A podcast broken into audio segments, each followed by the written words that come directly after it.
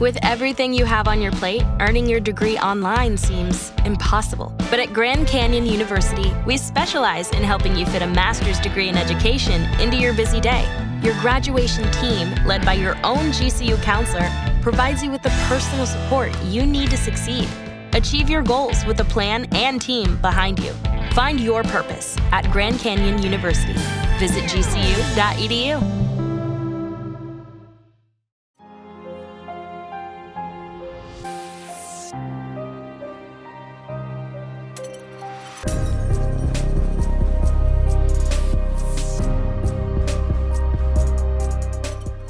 Hello, everyone. What is up? Welcome back to another episode of Killer Instinct. Thank you so much for joining me today. If you are new here, hi, my name is Savannah, and I'm your host of Killer Instinct. Make sure you go ahead and hit that subscribe button. That way, you never miss an episode. We post weekly on the podcast every Wednesdays, and you're not going to want to miss it. We also post the YouTube video on Wednesday. You're not going to want to miss that either.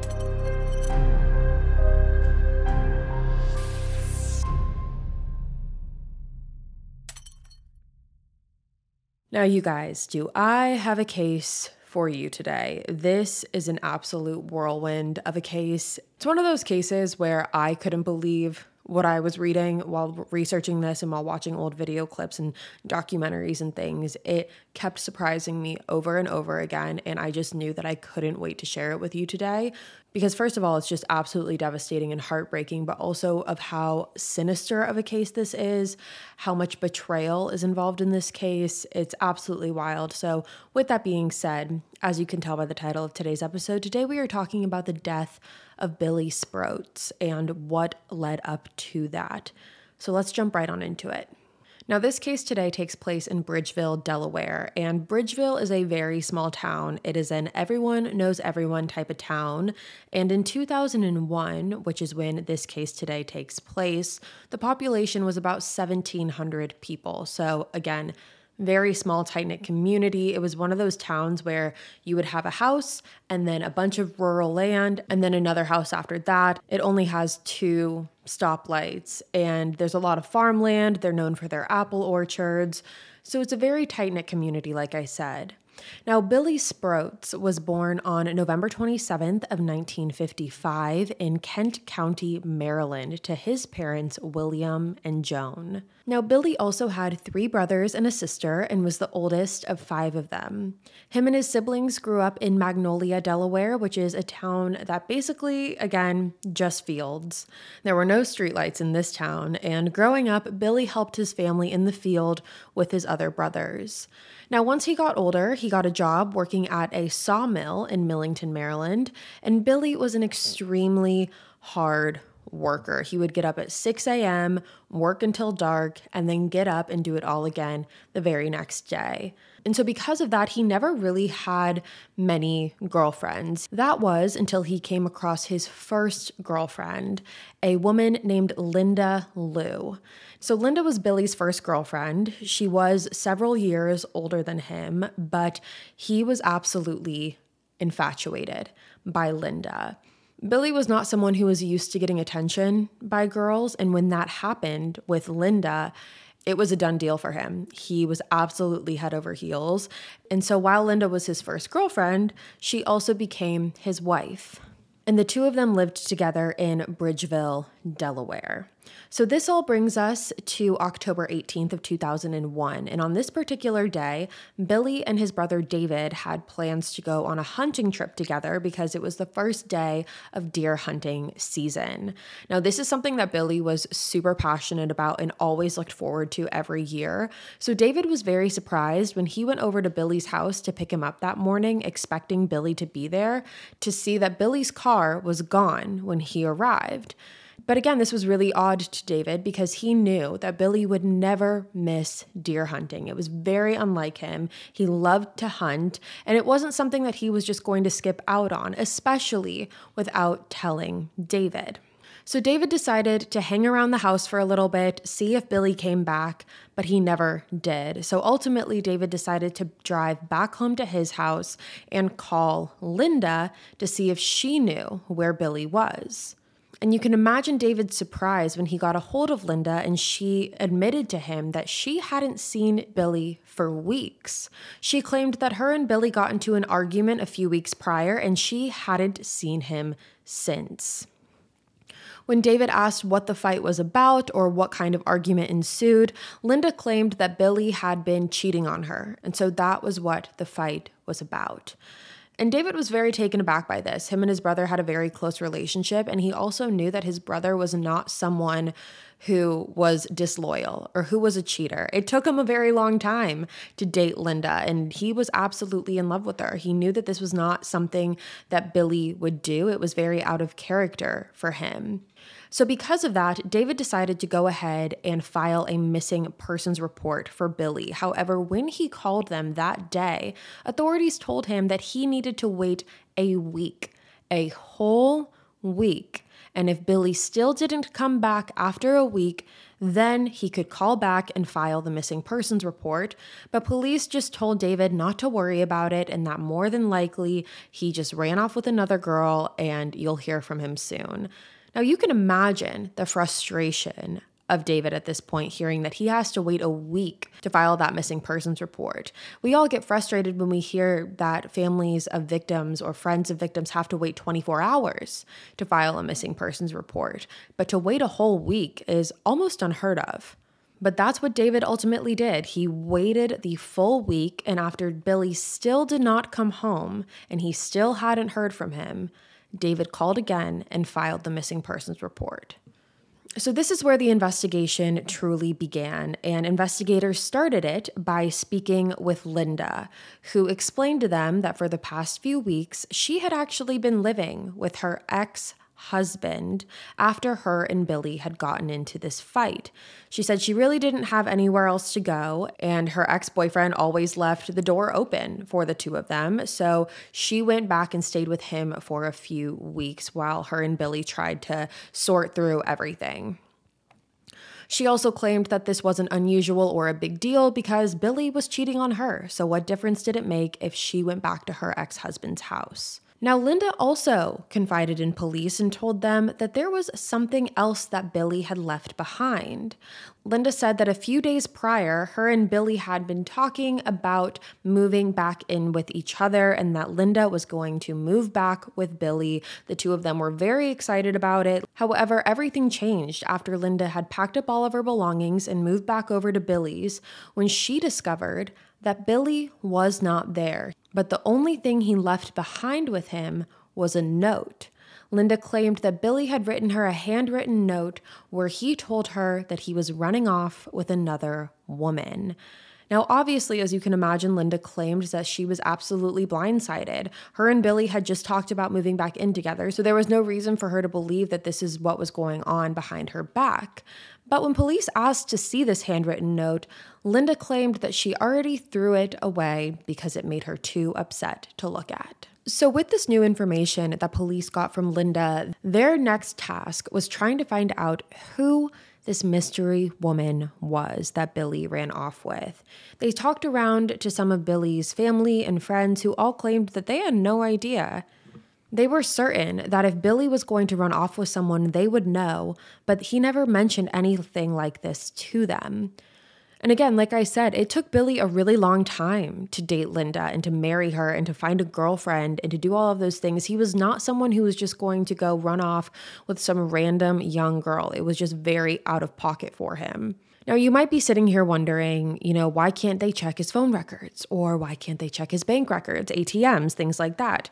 Well, that did not work in Billy's case because usually you would be right. But again, in this case, that did not work because Billy, not only did he not have an actual bank account because he only got paid in cash, he also didn't have a cell phone. So there was really no paper trail or no phone that they can try and trace back to see what his last movements were or where he last was because he just didn't have those things. So, this now brings us to a couple weeks later, on November 30th, 2001, and police received another 911 phone call in regards from a family of a man named John Charbonneau. John was 61 years old at the time, and his family was the one to make the call. He lived by himself in Bridgeville, Delaware, and his family lived in Vermont. They asked police if they could do a welfare check on John because it had been several days since anyone was able to get a hold of him, and this worried his family because he had a heart condition. So to not hear from him for several days was very worrisome.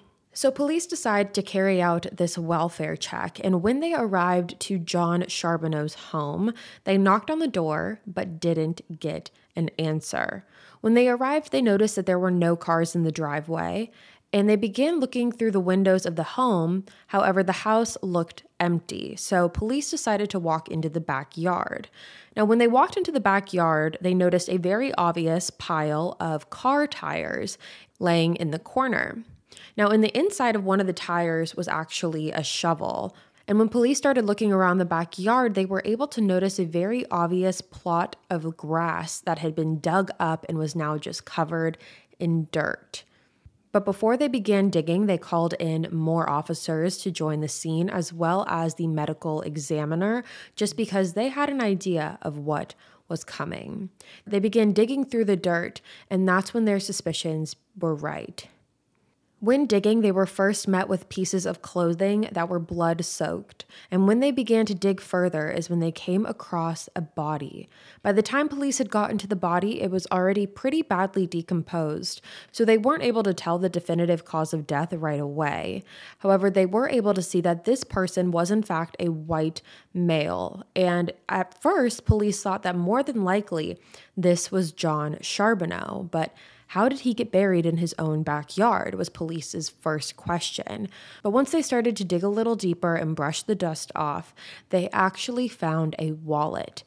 And that wallet had a driver's license in it. And when police looked at the name on the driver's license, they realized that this was not John Charbonneau. However, this was Billy Sproats. Imagine an app designed to make you use it less. Seems a little counterproductive, right? Well, apartments.com's instant alert feature works exactly that way. Instead of scanning rental listings a million times a day, simply set and forget your search to whatever you're looking for in a place and let apartments.com do the rest. From pet friendly apartments to balconies to in unit ACs, apartments.com's powerful search tools let you know when the perfect combination of features you're seeking is listed. So you don't have to power through rental descriptions one by one. With more rental listings than anywhere else, apartments.com's instant alerts mean that you can spend less time looking for the perfect place and more time on just doing you. Apartments.com, the place to find a place. Billy's body was found with his hands tied behind his back and his face was completely bludgeoned. The medical examiner concluded that there was blunt force trauma as well as multiple stab wounds in his torso and his head. But regardless of all of that, the autopsy showed that the official cause of death for Billy was actually asphyxiation. Billy was found with dirt in his lungs, which proved to the medical examiner that Billy had been buried alive. So, obviously, after the discovery of Billy's body, police now have probable cause to go into John's home and search throughout it. And when they did that, they noticed that John's home had been stripped clean. There was no furniture left in the house. All of the cabinets were ripped off of the walls. There was nothing in that house anymore. The house had been completely abandoned at this point.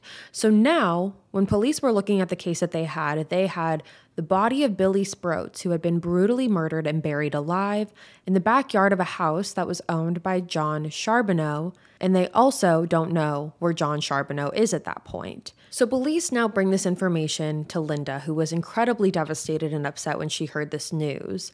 But when being told this news is when Linda gave police a new little bit of information as well.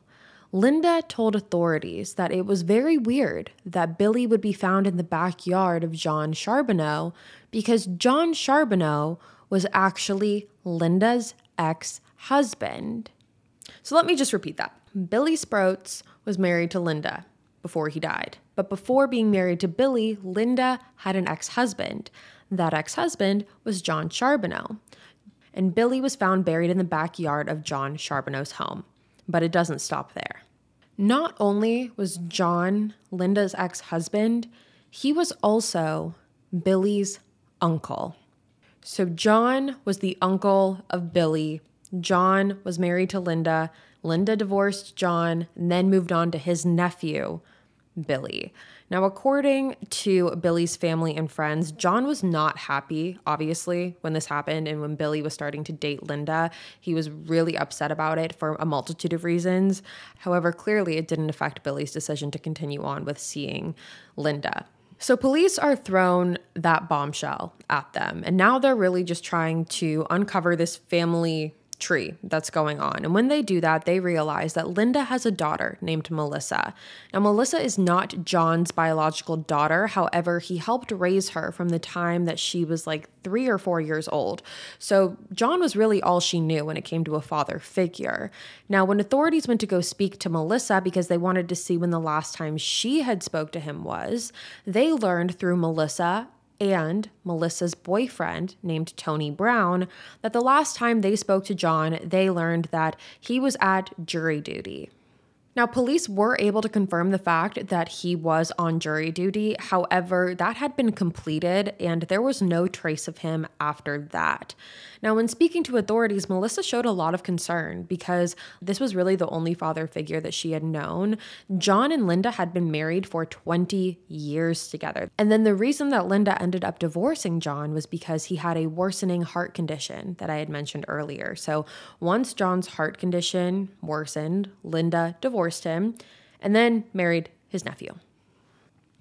So at this point, police were theorizing. They thought it was very possible that John's rage over his nephew marrying his ex wife could have just taken over him, and he ended up hurting Billy, burying him in the backyard, and then going on the run. That was a very strong possibility to police. They figured that that made sense in terms of motive.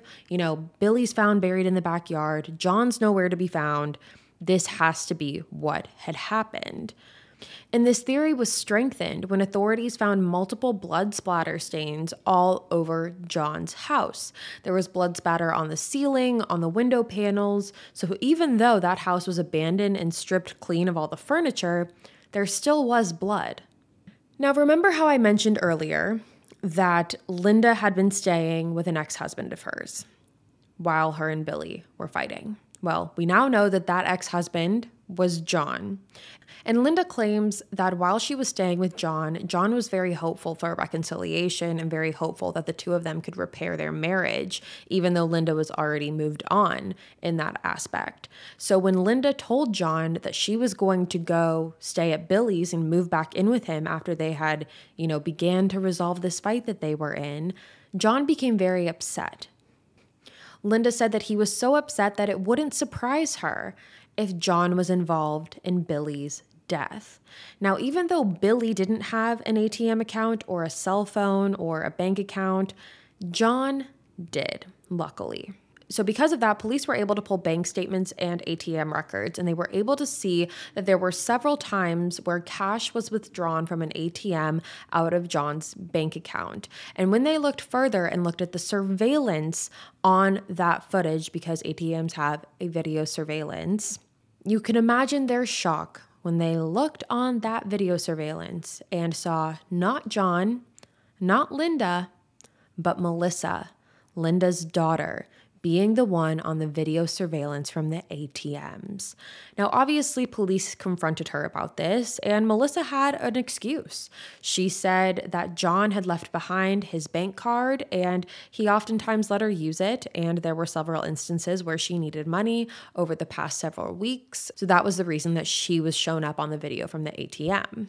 Which to police, that did seem like a very likely situation. It seemed like a very likely scenario. However, in the grand scheme of things, when talking about the circumstances that were going on, it all just seemed too coincidental. So at this time, police were able to get a search warrant for Billy's home, which is where Linda was living at the time with Melissa and her boyfriend Tony. Now, when police looked through the house, they found multiple traces of blood in the kitchen. There was blood on the ceiling and again on the panels of the windows.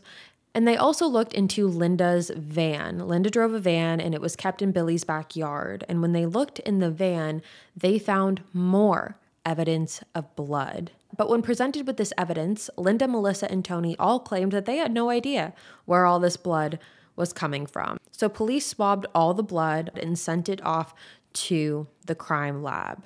And while they were waiting for the results, they ended up getting a very unexpected phone call.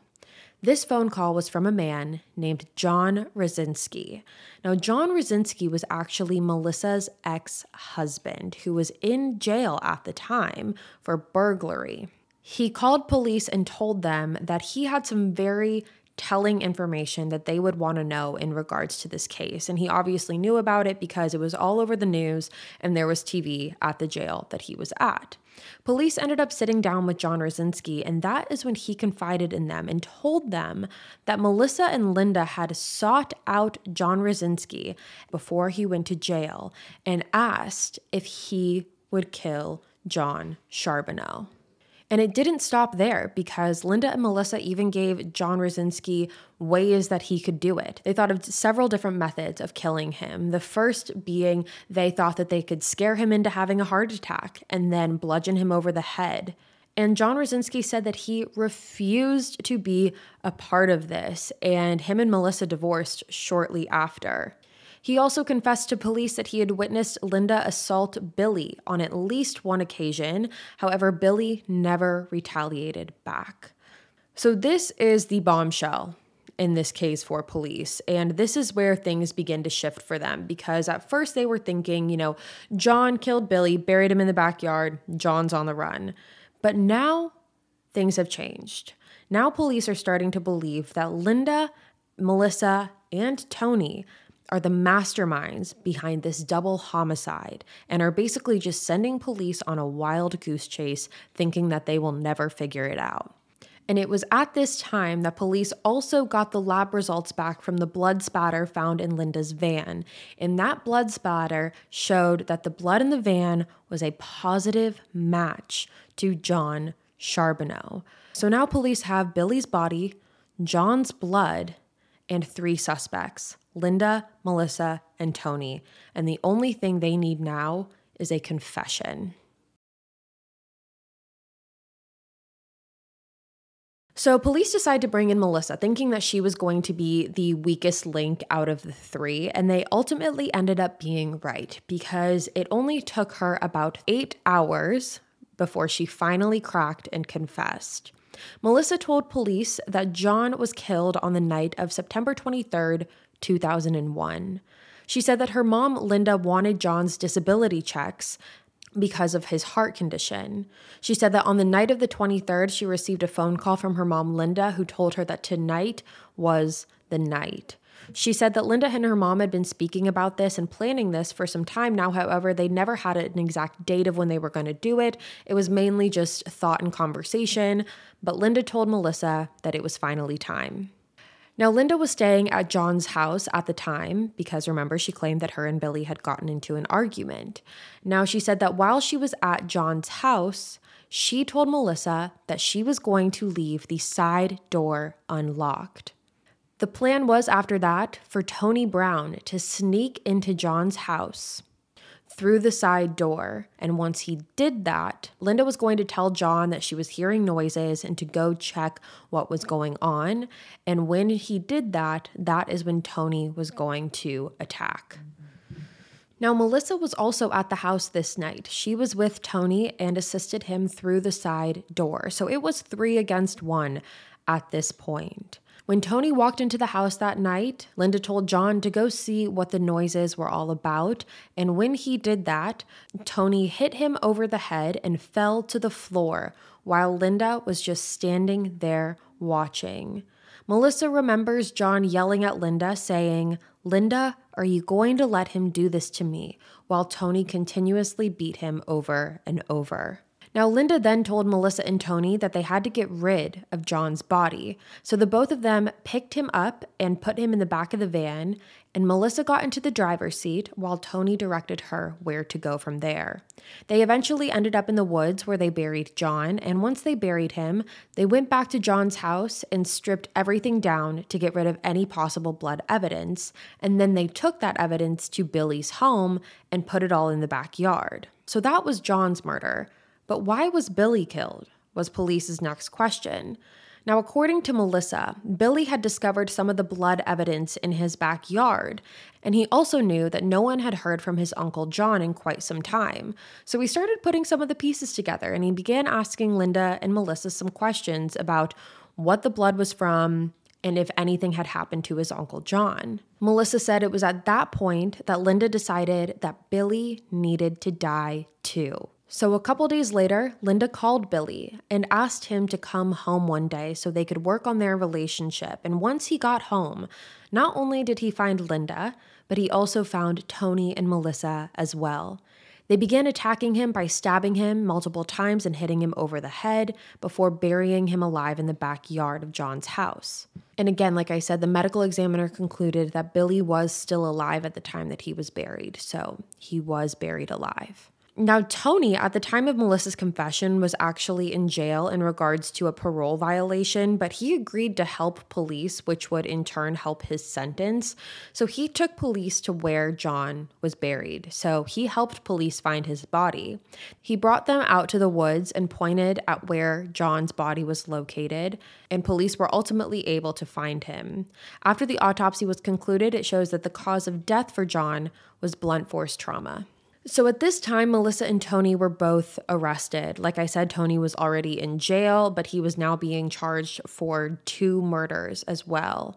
On July 8th, 2002, there were arrest warrants that were released in the murder of John Charbonneau and Billy Sproats, and Linda was arrested that same day. Now, surprising or not, when Linda was brought in by police, she completely turned the blame back on Melissa and Tony. And at this point, police knew that they needed concrete evidence that Linda was the mastermind behind all of this. They decided to offer Tony and Melissa a plea deal. And this deal was is that the death penalty would be taken off the table for both of them if they testified against Linda.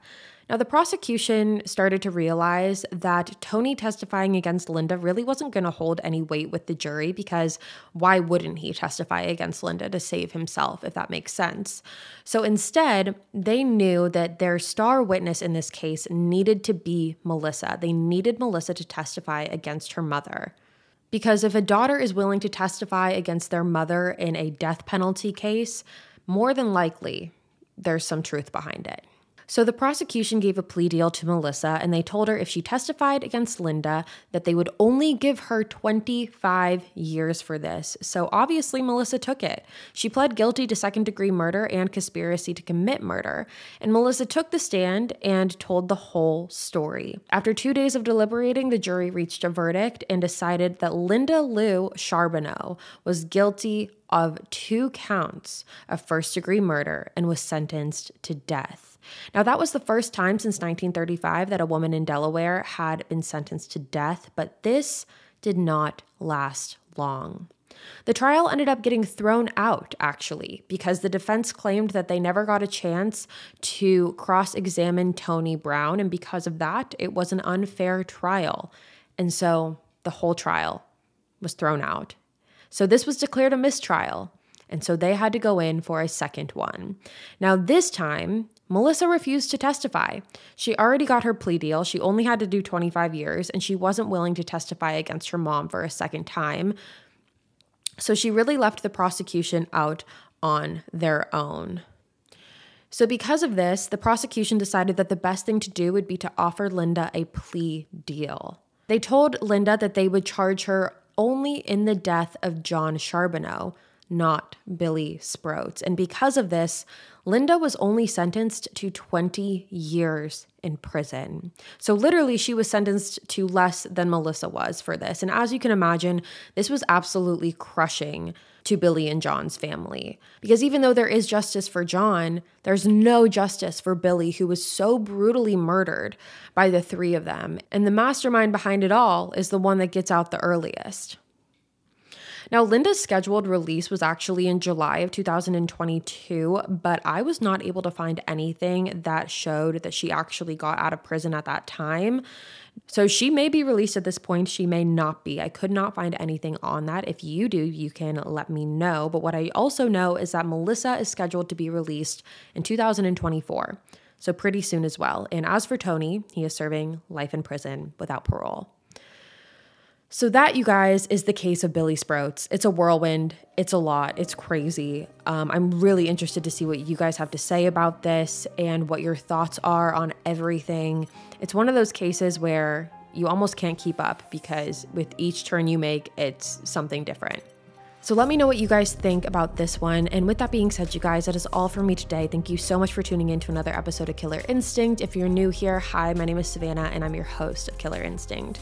I'll be back next week with a brand new case for you guys. And until then, stay safe. Bye, guys.